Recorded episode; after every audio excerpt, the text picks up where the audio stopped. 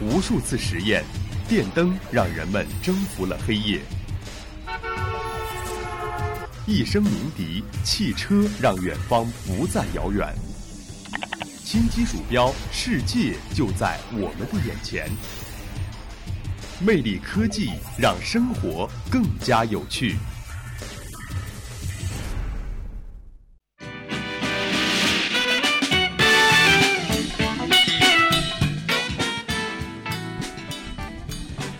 们，大家好，这里是每周一与大家准时相约的魅力科技，我是志雄。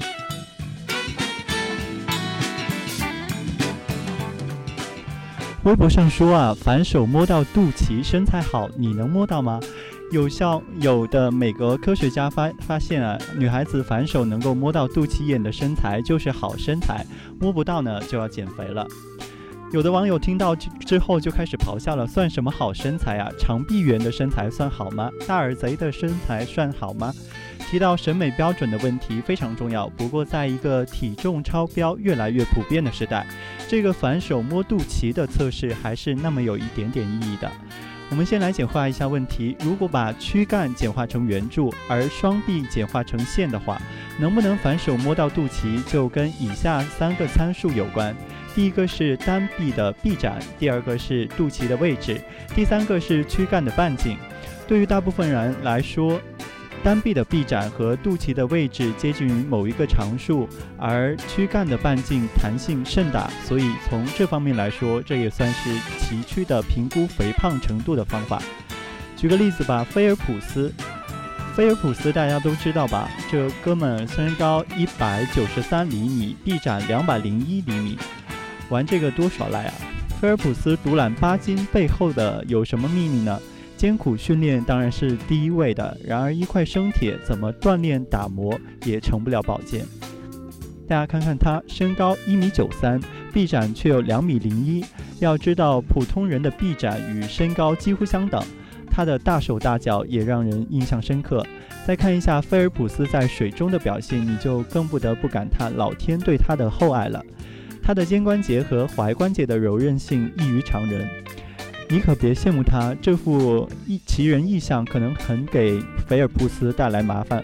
很多人，包括他的教练和他自己，都怀疑这是一种叫做马凡综合征的一种常染色体显性遗传病的表现。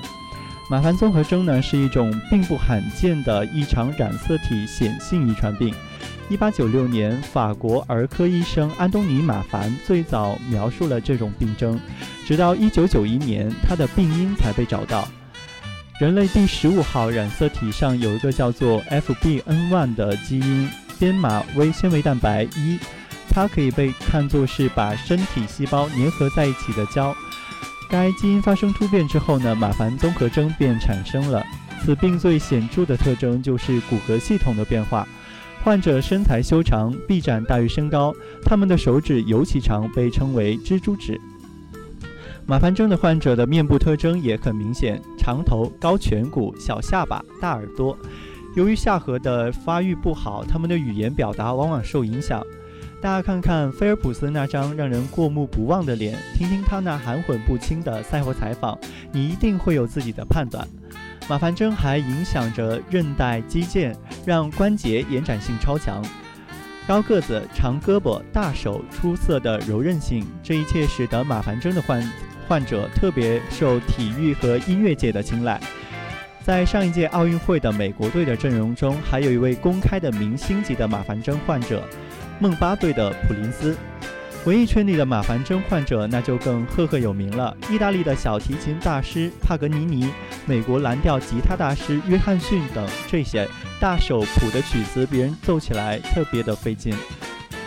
另外，著名的马凡嫌疑人还有手长过膝的刘备，细瘦长爪早夭的尸鬼李贺，美国总统林肯等等。当年啊，菲尔普斯也被怀疑过是马凡症患者，不过后来证明并非如此。马凡症还有一系列的其他表现，并且有明确的基因证据，所以仅仅是轻松反手摸脐的朋友也不过分担心。微纤维蛋白如此重要且广泛分布，马凡综合征的影响是全身性的。很多马凡综合征的患者有视力问题，站立时背、腿、腹部和头部疼痛。不过，马凡最大的危险来自于心血管系统。百分之八十的马凡综合征患者都有心血管问题，最严重的是主动脉扩张。马凡综合征患者的主动脉不不堪高压，会逐渐扩张。如果不加控制的话，极易破裂，引发猝死。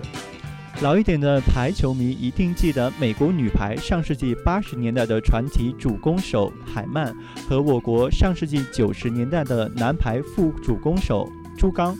他们因皆因此死在球场上。有没有马凡，不仅不能从外观判断，医学界有一套复杂的评判标准。从这些指标来看，菲尔普斯未必是一个马凡症的患者。其实呢，最简单的就是做一下基因检查，看看那个基因到底有没有问题。不过菲尔普斯似乎没有进行这样的检查。与此同时，他也定期在约翰霍普金斯大学进行体检，并常做心脏检查。这些软组织状况不好啊，会极大的限制肩关节的活动范围。我周围很多同学反映，虽然左右手都可以做到，但是往往一个并比另一个更困难些。所以反手摸肚脐眼这个角度说，又可以在一定程度上检验肩的状况。当然了，千万别硬掰，摸不到咱们慢慢来。肩部不适的症状，请咨询专业的医生吧。最后，马凡征除了骨骼的表现，对韧带和肌腱也会有影响，会让患者患者的关节令活动异于常人。好了，本期的魅力科技就到这里全部结束了。大家可以在荔枝 FM 上搜索相思湖广播电台，同步收听我们的节目。我是志雄，我们下周再会。